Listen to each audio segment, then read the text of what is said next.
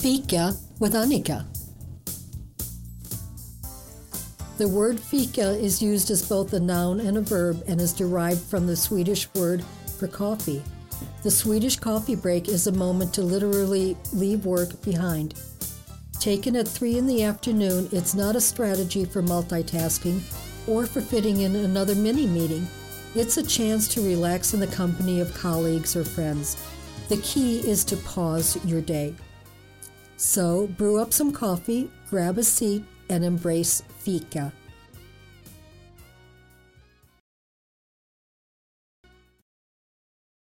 So, welcome everyone. It's Wednesday afternoon, and I hope you uh, pull up your favorite easy chair and a nice cup of brew and um, ready to listen to my uh, guest here in the studio. I have Mike Machado. He's an ANZA resident. Uh, Mike Machado owns his own um, engineering company. He's on the board of directors of the uh, ANZA Electric Co-op. And that's all I really know about him for now, but I think maybe at the end of the hour we'll uh, know a lot more about Mike Machado. So, with that said, welcome in, and uh, there you go. Take it away. Well, thank you very much. Uh, thanks for having me. It's a pleasure to be here.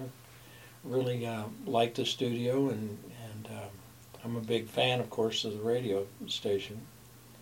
And um, I hope, wish and hope it all the success in the world. We're all trying really hard. And well, I think uh, you I think you do a great job. Really, if you, want to know the truth. I mean, I I know how hard it is to get these kinds of things started, and and um, the work and the effort that has to go into it. right. So I, I'm no stranger to that, and uh, I can certainly appreciate everything that uh, all you folks have done to make it a success. Thank you. I'll take any compliment I can get. So I Yeah. really appreciate that. Um, now, I know you from several years back uh, when I was involved with uh, Mountain Communities of Resilience, the MCOR group up here, and we were trying to uh, to work with uh, emergency preparedness and just having the commu- community be aware that if uh, you know there's a breakdown or there's a um, you know riots in the street or earthquake or fires that you know to be ready and, and so on. Uh, you had taken it uh, from a different approach. I think uh, you were looking at it more from working with the uh, with the authorities on putting it together rather than being a, a grassroots organization like I was involved with. So, what's your experience with uh, emergency preparedness in this area? Well, ANZA disaster preparedness used to be a mounted rescue team back in the 1980s. And um, they were basically, there was about 25 uh, horseback riders that uh, had a search and rescue unit. And then in the early part of the 1990s, that kind of disbanded, and so they were um, looking for you're looking to expand into actual disaster preparedness, and so I became the um, the uh, director of that in 1993, and then uh, I've been responsible for that uh, up until just last year, and the Lions Club is responsible for it now. But I got into it in the 1980s because my company uh, was a U.S. federal contractor to, for the U.S. Forest Service. And when Ronald Reagan became president, uh, he took civil defense and converted it to the Office of Emergency Services. And the, the program that he had originally, or his administration had originally promoted, was that a, an organization that is volunteers that you can assemble that their day-to-day jobs fit into a disaster preparedness role. Those are the people you want to bring into your organization. Because if they're doing it every day then they're not getting prepared for something that may never happen. And disaster preparedness is kind of funny. People are only into it when there's a disaster. They don't really um, uh, you know, they, they're not really um, that interested in it, you know, in their day-to-day life, so to speak. So it's very difficult to, to hold on to volunteers for it. But it is easy to assemble companies and organizations that do that kind of stuff all the time, especially in the construction industry. The ability for us to respond, especially in ANZA, because we are so, we would be mostly isolated if we were to have a national or statewide emergency. We would have to rely upon our contracting forces here to put our infrastructure back together, to probably uh, assist with rescue operations and those, those types of things. We would not be able to rely on, on forces from, from uh, Temecula or, or other communities. So when we, when we actually incorporated disaster preparedness, we had about 22 of the local businesses that are actual members of it. And they um, range everywhere from carpenters to plumbers, you know. And uh, and that's that's kind of the way it was uh, for many, many, many years. The cooperation with the local agencies, they're not really. Uh, we used to belong to the MEMSCOM group, which is a mountain a mountain rescue. But when you're talking about um, like assistance to to federal or state forces, unless you are part of that program, you, it's very difficult for you to be able to um, to do your job, basically. And I've always had the impression that if you wanted, if you want your volunteers to do something, you've got to give them a job to do. You can't just hope they're going to show up if you have an emergency. So when you have fires and you have floods and things like that, uh, you need to put those people to work. You know, if, for what they what you can that they're qualified to do.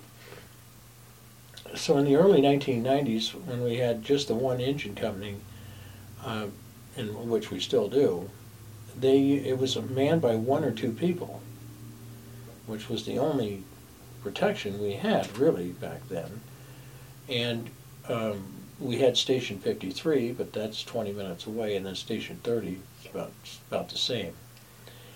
So when they'd have traffic accidents and things, we would dispatch disaster preparedness folks to do traffic control and and assist with that emergency to support. Okay, and uh, this was obviously back in the 80s, and this was before cell phones.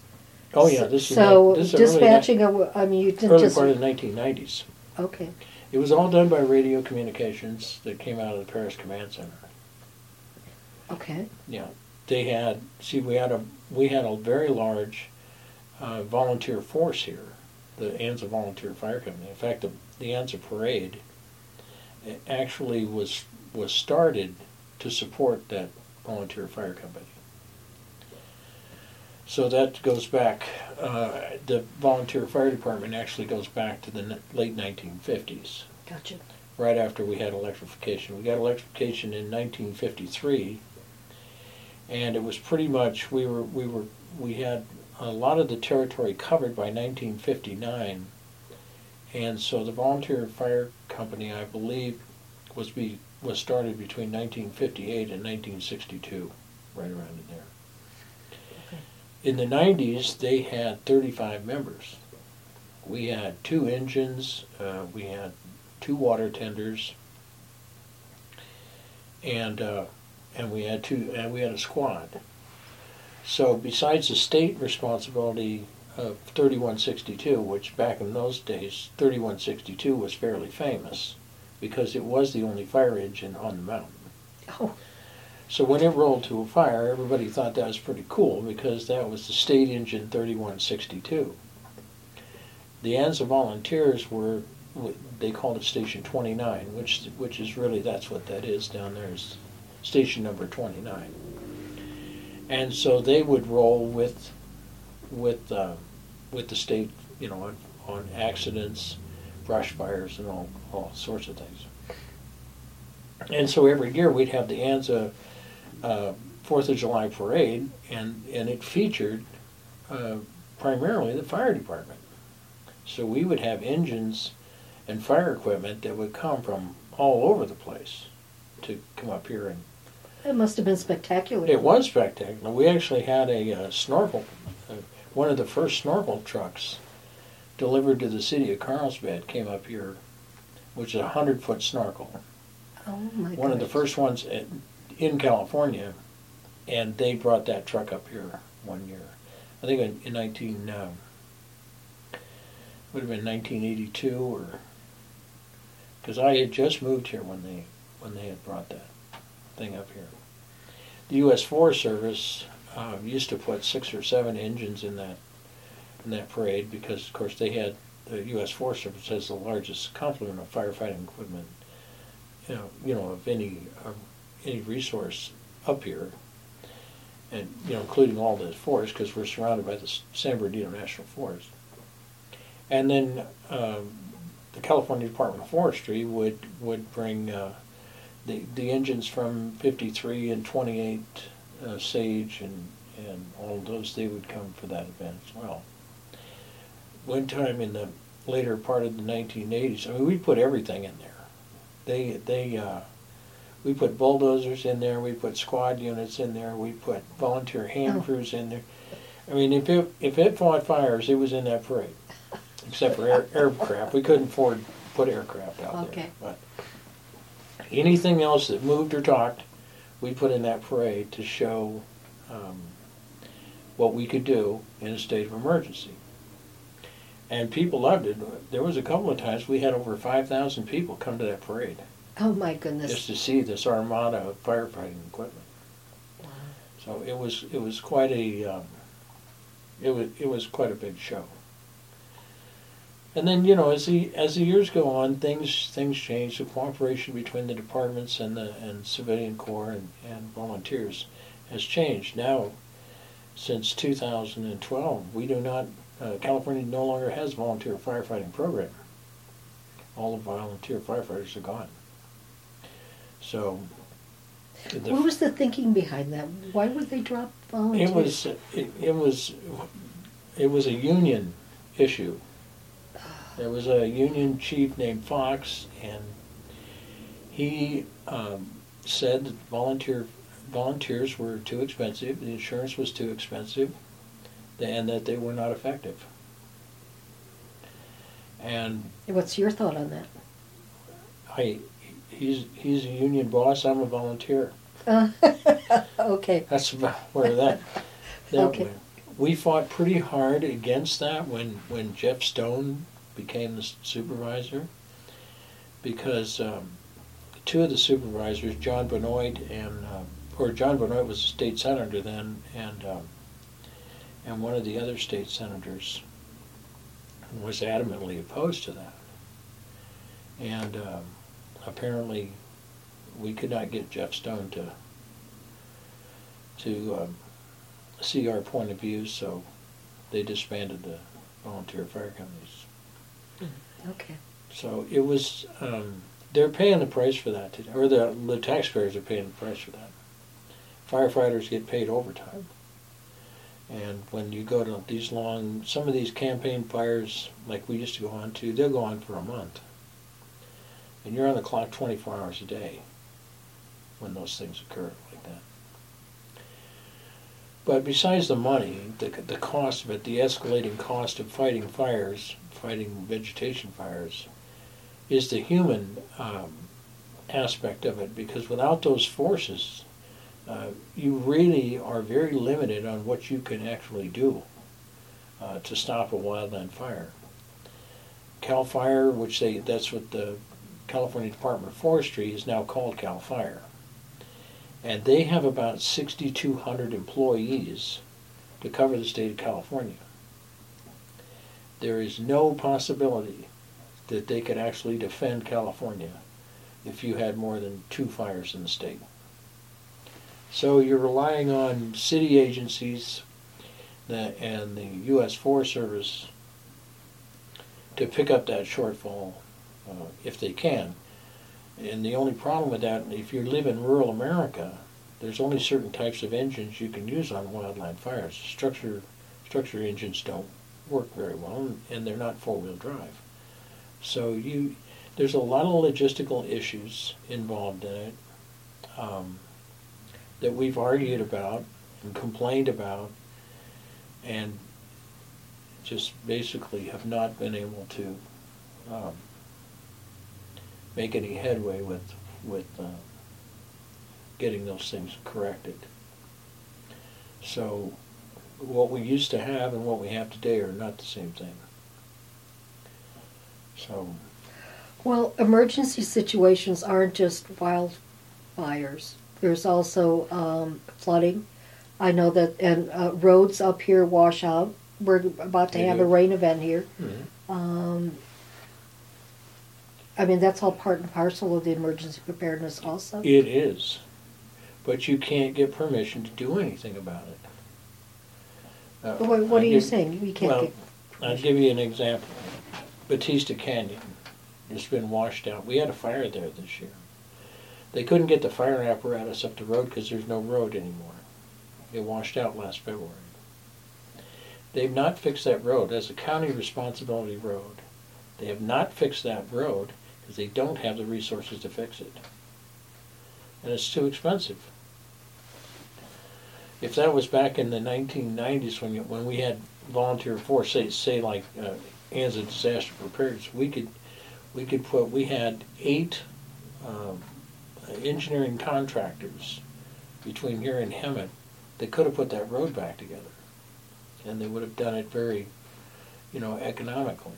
And we used to do that. When we lost Mitchell up here, uh, our company fixed that. S and K has fixed stuff for the state and for the county road issues and, and some of the other contractors that are not here anymore were also, all were instrumental in keeping our road system working. But we, we're not allowed to do that anymore. Um, we had this one incident this last year where a gentleman lost, lost his bridge to his house. And the water, the bridge actually collapsed in the stream, and the water made a right turn and headed right into his house. We had to go out there and recover that, but Fish and Game and the and Fish and Game and the county of Riverside said, no, you can't recover that because it's in stream bed. oh, If you look at how our, our emergency systems are are designed, they're not designed for the environment. They, they couldn't be, or we'd never be able to fix anything. If you look at 8550 of the Emergency Services Act, it says that any emergency, any declared state of emergency, anyone can take evasive actions to protect lives and property.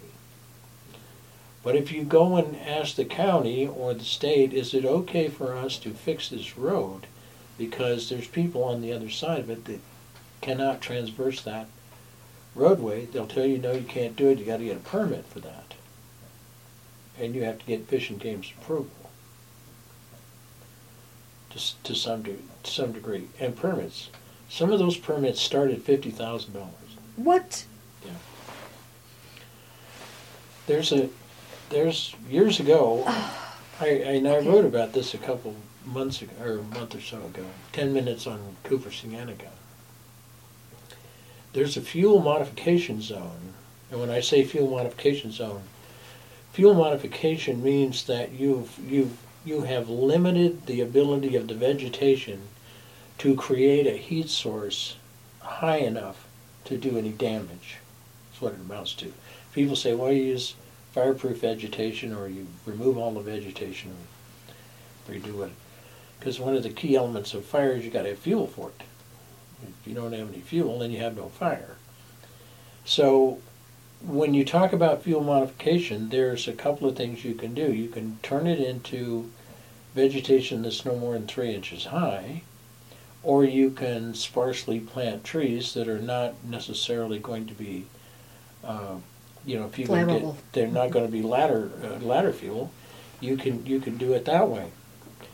Out on Twin Lakes, between Twin Lakes and Rimrock Road, we have had a fuel modification zone that was built in 1994.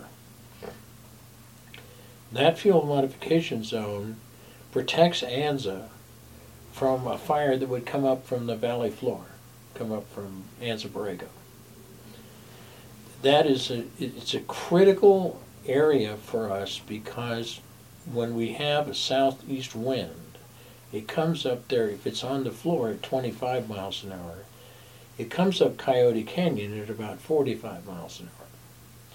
So it creates a chimney effect coming up through that canyon. If we were to have a fire that we could not stop on the valley floor, it would run over Anza because we have no way of stopping it. That fuel modification zone would be the only thing we could put equipment on fast enough to try to stop that fire. We've been trying to get $5,000 to keep that, reconstruct that fuel modification zone since 1998, and we have yet to get the money or a permit for it to, to do that. And this is a matter of public safety. The Bureau of Land Management, which has some jurisdiction on Cooper Cienega, is telling us that even though they're a federal agency, they can't get past LAFCO, or uh, they can't get past CEQA in the state to just keep their own fire line cleared up on Cooper Cienega, let alone go down to Twin Lakes and try to do anything about that fire line up there. Now, these are the kinds of things that have happened in California. The, the, the management of our forests is virtually non existent. And it's not non existent because nobody wants to do anything.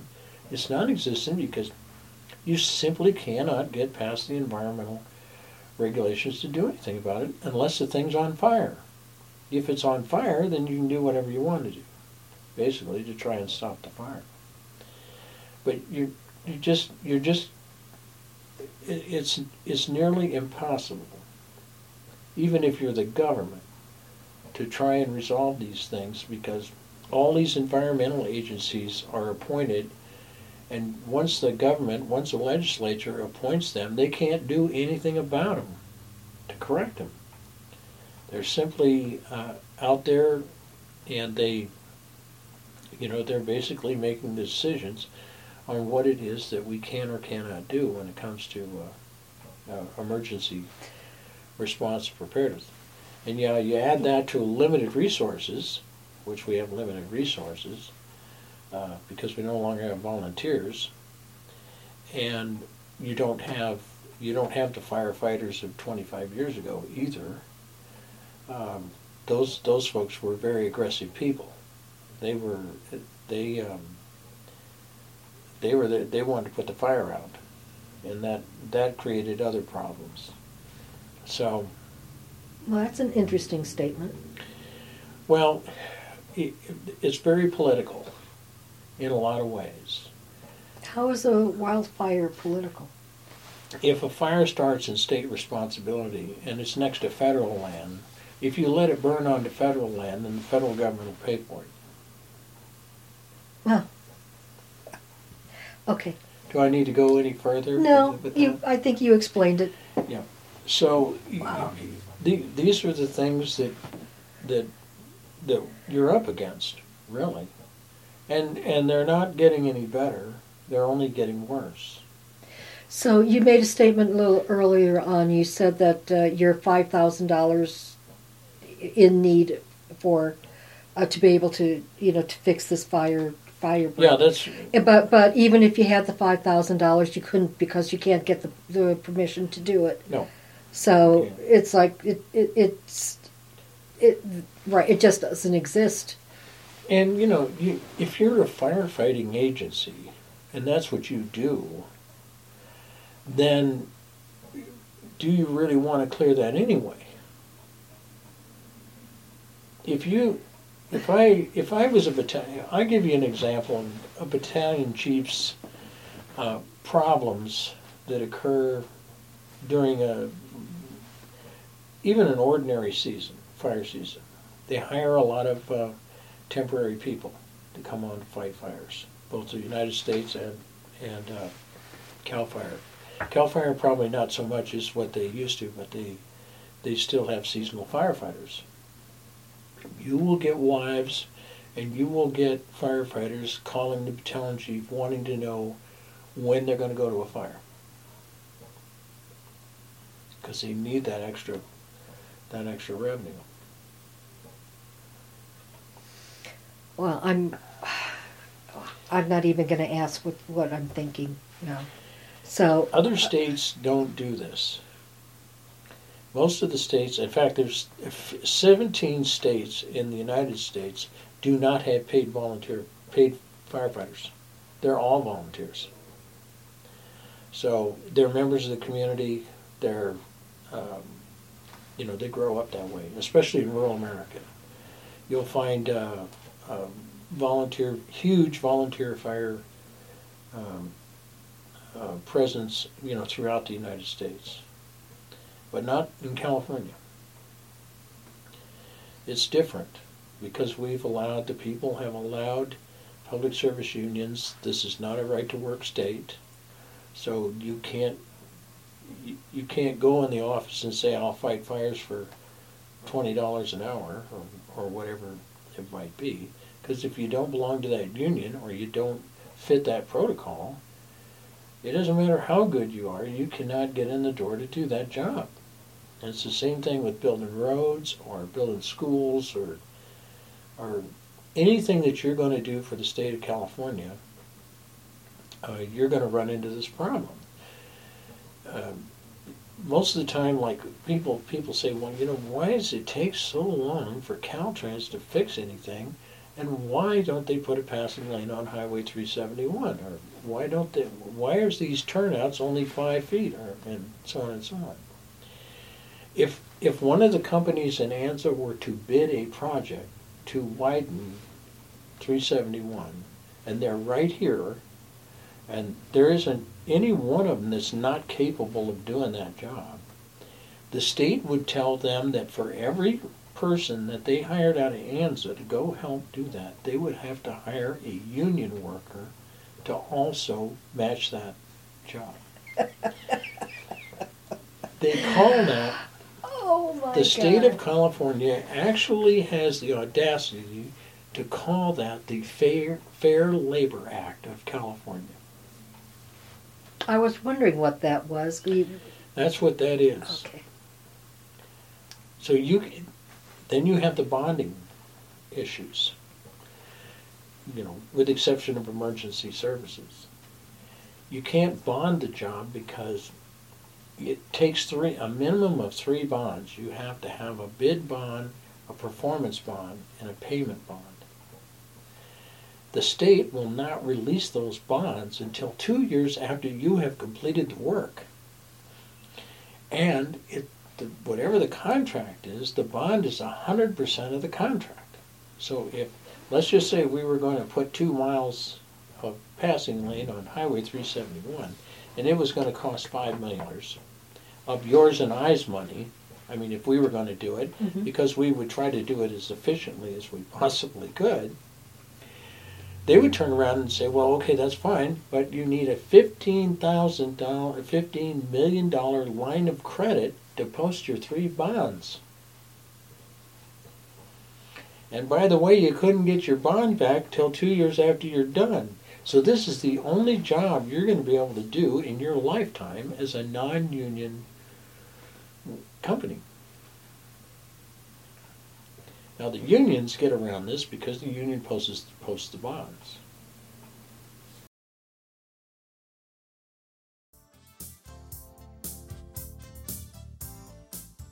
Fika with Anika.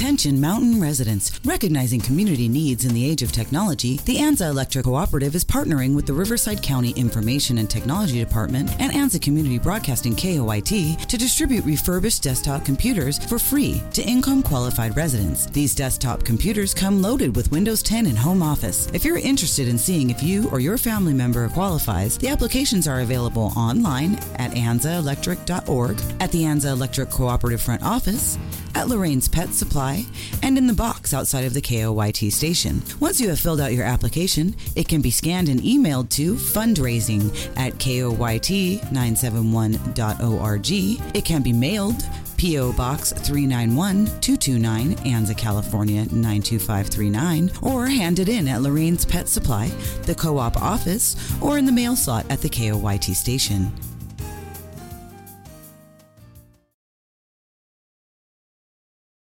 ANZA Community Broadcasting KOYT is made possible by generous donations from community members and businesses like the High Country Journal, ANZA's free, local, and independent newspaper, featuring local news, events, advertising, and opinion pieces. Online on Facebook.com slash High Country Journal. The email address is highcountryjournal at gmail.com, and the phone number is 951 970 0074.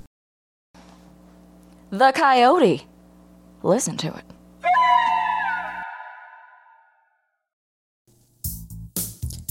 Welcome back to Fika with Anika.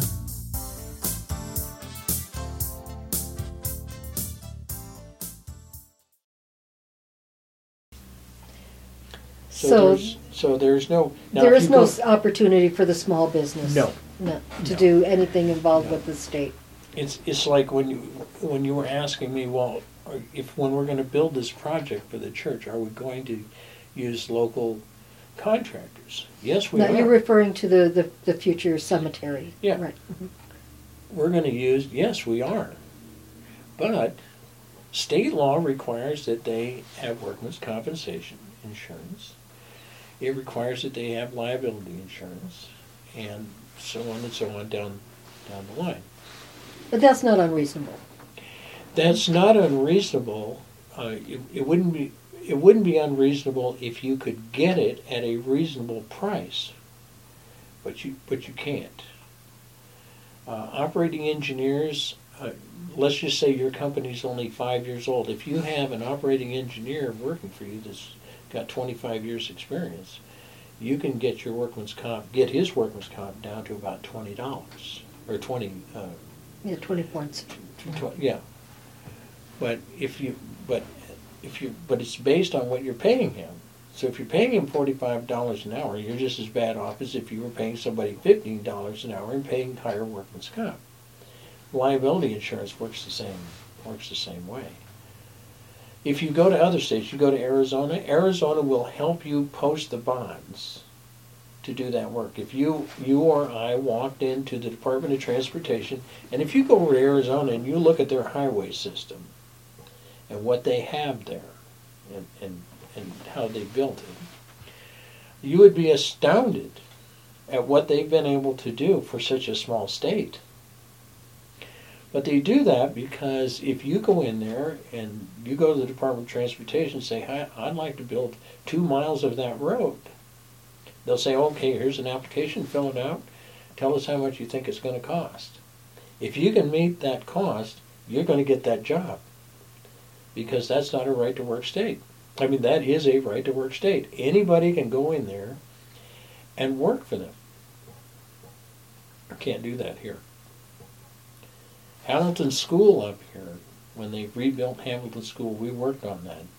Up there, a $35 million project. The school down in Temecula that sits on Highway 79, that's a, a parochial school, or a, uh, I, I, I've forgotten now exactly what it is, but that whole school complex on the right side of the road, just as just as you get uh, down there, cost five and a half million dollars. Wait, 5 ver- versus 39? Yes, thirty-five. And it's because that was built with a contractor who is not a union contractor. And of course, it was paid for by the people who wanted that school. It wasn't paid for by the taxpayers. Anytime the taxpayers are involved in a project, you can automatically guarantee yourself it's going to cost 10 or 15 times more than it would cost if it wasn't. It's just like it's just like um, if you sit on a board of directors anywhere or you you are elected to a public office, for most people, what falls over them is the absence of common sense. Because they're Yes. no longer spending their money. Yeah, I, I know exactly what you're talking about. It's uh, it's an interesting phenomena. Yeah, it's. I, I I'm assuming that it's human nature that you know that's you know because we're all. I mean, if it's not coming out of our pocket, but you know, if you think about healthcare and you look how bad healthcare is, most of it's because nobody knows what they're paying for healthcare. When you really get down to it, employers are paying it, so the person receiving it really has no idea what it costs. But if they had to pay for that, they would not be paying, uh, the hospitals and everybody else would not be able to charge what they charge. Well, I think some people did come to realize that when uh, the Obamacare system came, and Well, they started seeing what premiums actually are. Um, Yeah, Yeah. if they, and, and you're right, a lot of people did because they're now getting the bill. right. Because they're, you know, at first it, it was gonna supplement this and doing that, but then, you know, if you go to the doctor, that, this wasn't covered. And every year, the price goes up. So now you're out of pocket or you're looking at, for, for subsistence from the state or somebody, you know, to help you with that cost. But Well, okay. things, things, Yeah, so going back then to emergency preparedness, and uh, just to say that a, a road washes out uh, Coyote Can or not, yeah, Coyote Canyon, uh, Rimrock Road. That whole area up there is like just notorious for, for just Yep. you know washing out or and being inaccessible. People being you know stuck at home and can't get out. So how do we deal with these things? You got to call. I, my advice is call a contractor and plead with him for help. See if he'll come and help you. Because uh, no one else is going to help. they're not. And if you, if the, if the county of Riverside comes out and looks at it and says, well, you know, this, uh, um, it, number one, it's not their most. Not most of our roads are not county roads, so they probably wouldn't come out at all. But if they did, they would give you a litany of things that you'd have to do in order to be able to fix that. So basically, don't get them involved. No, No. Okay. no. That's a sad have- state of affairs. We have six or eight contractors that can go out there and fix that road and probably do it overnight. You know. When you get the bureaucracy involved in that, the first thing they do is have a meeting and then they study it. Three years later, And then the answer will probably be no. oh, that, you're scaring me a little bit. But I know that you. I know that you've got a lot of experience dealing with the county. We do, we do, we deal with them every day on these issues, and there's a lot of really good people that work for the county, really good people, and they're they're trying, you know, they try to do things to to help the people, but the bureaucracy itself is so convoluted with regulation that if you, you can have the finest person in the world, and if they think their li- their job could be affected by it, they're not going to do anything. If they, it could be the most disastrous thing on the planet. They will not move if they think it's going to have an adverse effect on them, and you can't really blame them for that. Really, you really can't.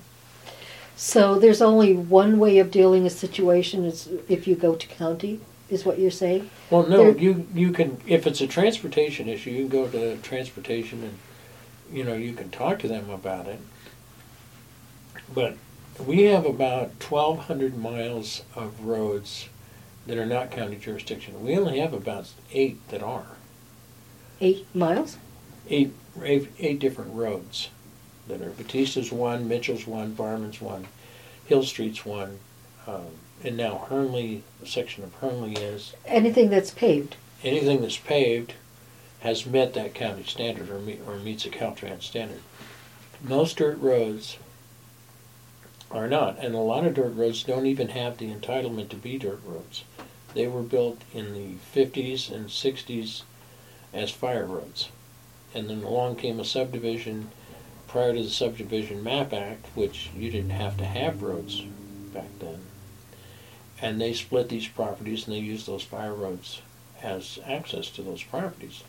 Well, there's never been any easements or any entitlements to them uh, for that to become an actual roadway. There's part of Terwilliger South that's that way. There's about a mile and a half where it's, it's never been dedicated. And when you say dedicated, you can dedicate it, and you're required to do that in a subdivision, but the county won't accept it because it's not to their standards. If you if you actually construct the road, then um, you can ask them to accept it. But that's a you know that's a process, and and um, now when you do a subdivision, now you have to get them to accept it. You can't sell lots in subdivision until they have. But uh, things up here, um, we only have first generation housing here. So we're not down far enough down the road for a lot of those things to occur, especially on our road system. So if you, now, I, I know that most of the engineering contractors up here will come out and see you and they will not charge anything for that. And they will give you, they will consult with you, and they will give you advice on how to fix the road, if that's what you want to do. And you can take it from there. When you're talking about private road, if you work on it yourself, then then you, you're uh, you're creating some exposure for yourself, if somebody, because it is people use it as a right of way, and if you don't know what you're doing and you happen to push a big rock out there and somebody slams into it, be prepared for, you know, for that. If you get, if you want to hire a contractor to do it, um, shop it around to, till you to get a price that you think, and and uh, ask them. Is this something that the average person can afford? In a lot of cases, they can. Most of the time, it involves putting in a culvert or it involves corrective drainage. Okay. Most of the roads around here are too low, is their primary. They've been graded or scraped off so much that they've turned into drainage courses and they're no longer roads. So to actually fix the road, you have to bring it up to, it has to be uh, between a foot and a foot and a half above the, the existing grade around it. So if both sides of the, of the um, you have two properties and the road's in between it, if the road's a foot and a half above those two properties, then that road's in good shape and you can, uh, you can do something with it very inexpensively to keep it maintained and, and, uh, and you know, uh, twenty-four seven road. If it's not, and it's sitting below that, then it's technically a drainage course. And there is nothing you're ever gonna be able to do to resolve that issue on a permanent basis until you lift the road up. There's just simply no way you can, you can't fix it. Wow, I'm just thinking of there's some, you know, uh, Cave Rock, uh, Mitchell, Yeah. um, you know, some of these roads that you just know there's a rain event and the road just turns into snot. Yeah. And um, Well, you have to put, you have to put base material on top of them, something that's relatively impervious. But they, they only require, no matter wh- what you do to a road, whether it's concrete or asphalt or whatever it is that you do, there is no such thing of a, as a roadway that doesn't require maintenance. You have to be diligent about the maintenance of, of that road. And you'll see some, some people out here, um, that work on those roads constantly. They're retired and they, they, and that little spot that they've worked on, uh, it could, it might be immaculate. Cause they're out there the day after it and they're, they're Mhm. repairing it and, and fixing it. Most people are not doing that. And then you have other people that don't want it fixed, cause they don't want any more neighbors. Or they don't want the traffic and the dust, or the speed going down the, down the road. yeah, the first thing that happens when you improve a road and you fix it, the speed limit goes into the stratosphere. yeah. They no, just I- simply, I mean, it's just, it's just human nature. Of course. I can get home faster now until you get the little bumps in it. And then, you know, you either lose the suspension of your car or you slow down. One of the two. But roads are probably the most neglected thing in in our lives, really, because we just don't see them as being all that important. Yeah, but we need them, especially if there's an emergency and you need to be able to drive out. There's a snowstorm and uh, for Yeah. whatever reason you have to get out uh, and you just can't. That's true. And there's no no one will come and get you. no, they won't.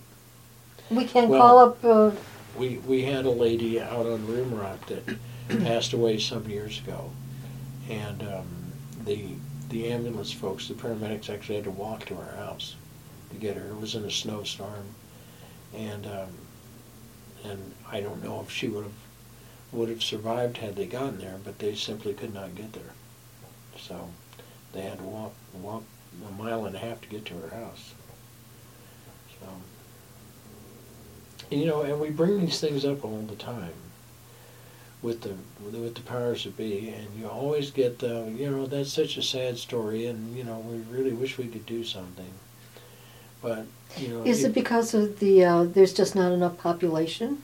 It's only because one or two homes or or uh, properties are affected by by that, or Well, it it takes a particular type of uh, a person to um, to understand rural America.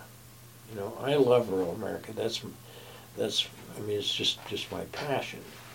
I grew up in rural America. I wouldn't I would never live anywhere else. But most politicians haven't. They have no idea what you're talking about. If you told them you had a septic system and a well, they would think you were from some other planet. You know, like mean, what is that? and, yeah, and, or what or what is that? Mhm. And so and we don't have the votes.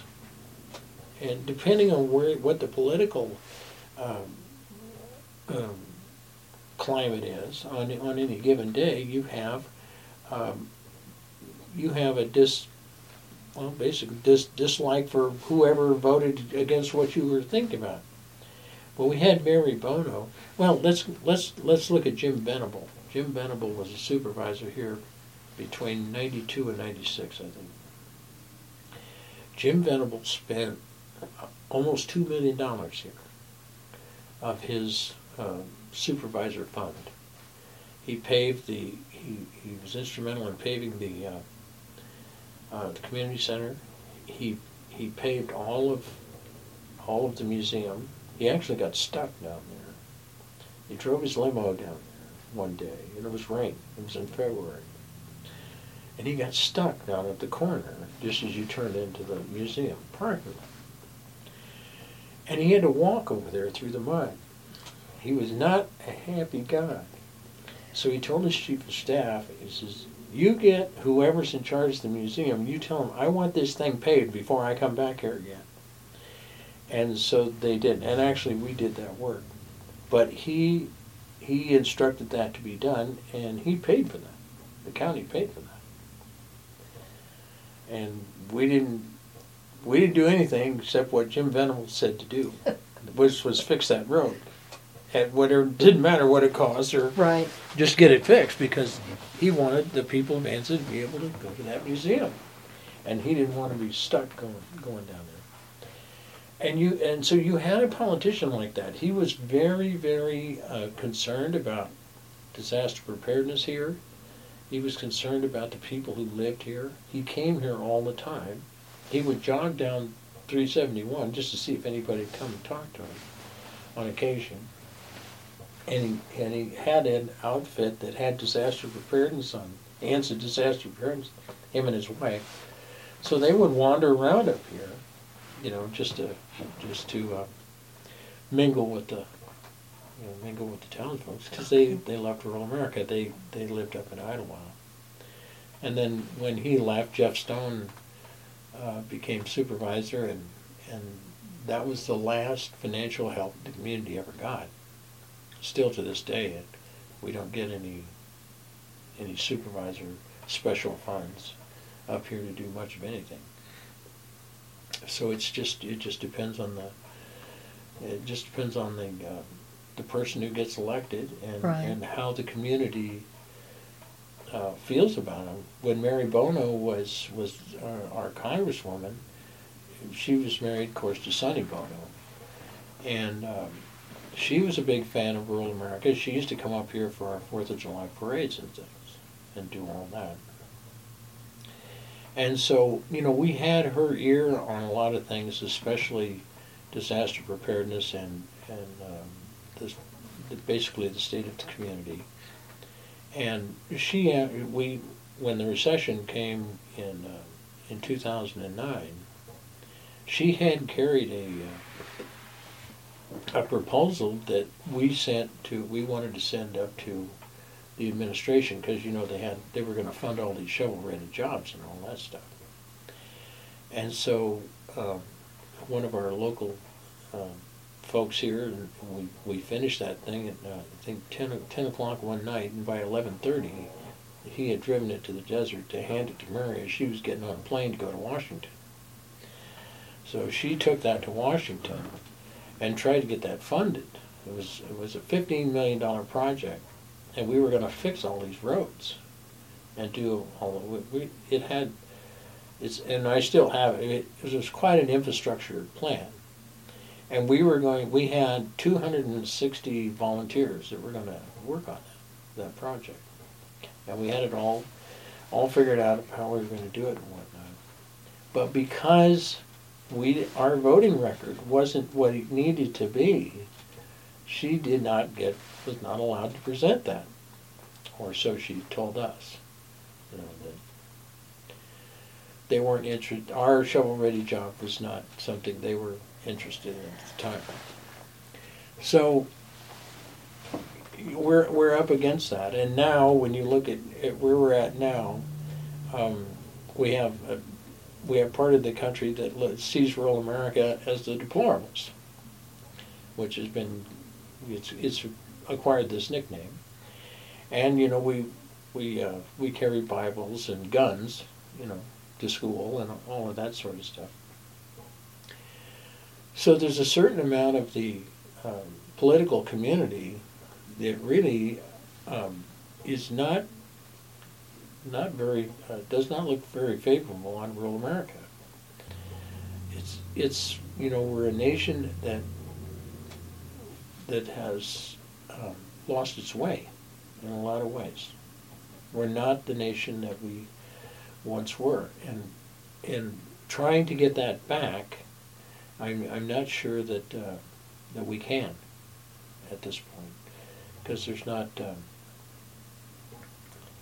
we just don't have that drive and that desire. When you look at all of, go back to World War II and you look at two to four million people enlisted in the armed forces. You know, that was a big deal. Those people were angry, very angry about what happened to them. I don't know that you can get that now. Get that same feeling of patriotism and that that desire to overcome something, like like what we probably uh, used to be able to do. It's much more difficult now. Right. Well, I think we felt some of that with 9/11, and uh, We did. Uh, but it dissipates. You know, here we are. You know, a decade or more later, and Mhm. and uh, But you know. but not rural America. No, you, we- you, I mean- you go you go out to where you and I live, Mhm. and you see American flags everywhere. And if you ask somebody if they know who the president is, or if they if you ask them who Abraham Lincoln was, uh, they're not going to tell you he was a rock star. They're going to tell you he was the president of the United States, right. and they know when the War of 1812 occurred. That was- okay, that's a good one. Yeah. Yeah. Ah, goodness gracious. Wow, I think there's an awful lot to talk about. I, I think I'm going to stop you at this point, Mark. Sure. We're at just about a, at an hour.